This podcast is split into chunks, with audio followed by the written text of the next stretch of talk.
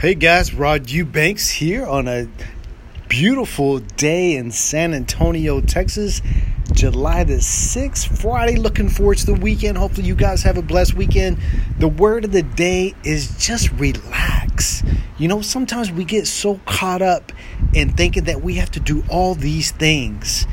And no, take time off, take a break, put your feet up, allow God to really know that you're putting your trust into Him, where you say, I don't have to do these things on my own.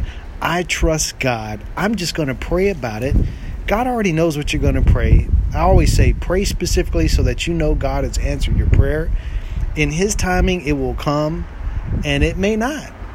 It's up to God what He wants us to be blessed with, and He knows where we need to be and but you have to give your trust to God and just relax. That's our word of the day. Just relax.